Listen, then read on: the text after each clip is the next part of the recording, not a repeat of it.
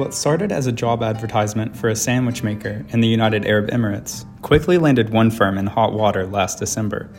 The UAE is pushing for the Emiratization of the country's workforce, but for some on social media, encouraging Emirati citizens to work as sandwich makers was a step too far.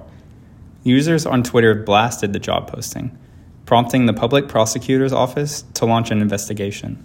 The public outcry came as Emirati businesses struggled to meet new Emiratization targets amid an intensifying effort to encourage more Emiratis to enter the private sector, which has lagged behind the public sector.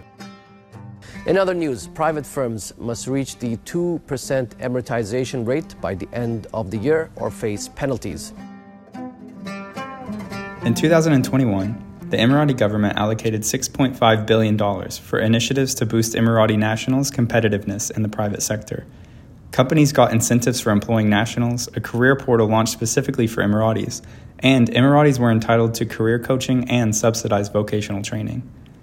But the UAE's challenge is not only to make citizens competitive in the private sector, it also needs to make the private sector attractive to Emiratis.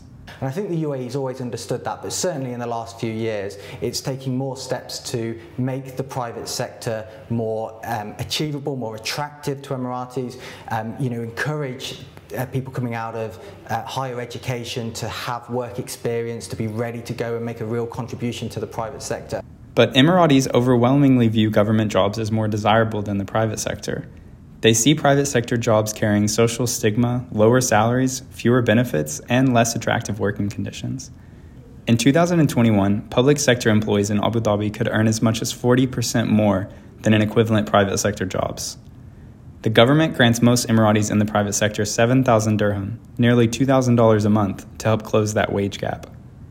As it seeks to fill 10% of private sector roles with nationals by 2026, the UAE faces many of the same structural challenges faced by other Gulf states, but the challenge in the UAE seems the starkest. In Saudi Arabia, for example, Saudis make up around 23% of the private sector labor force, and Saudis have not shied away from work at all levels of the private sector. In 2021, Saudi Arabia limited all rideshare driving to Saudi nationals, but Saudi nationals had already been dominating the sector for several years. Saudis also work in coffee shops and other types of service jobs regularly. Recently, Emirati media has highlighted a new crop of Emirati citizens working as rideshare drivers, with drivers boasting of the work as a national service.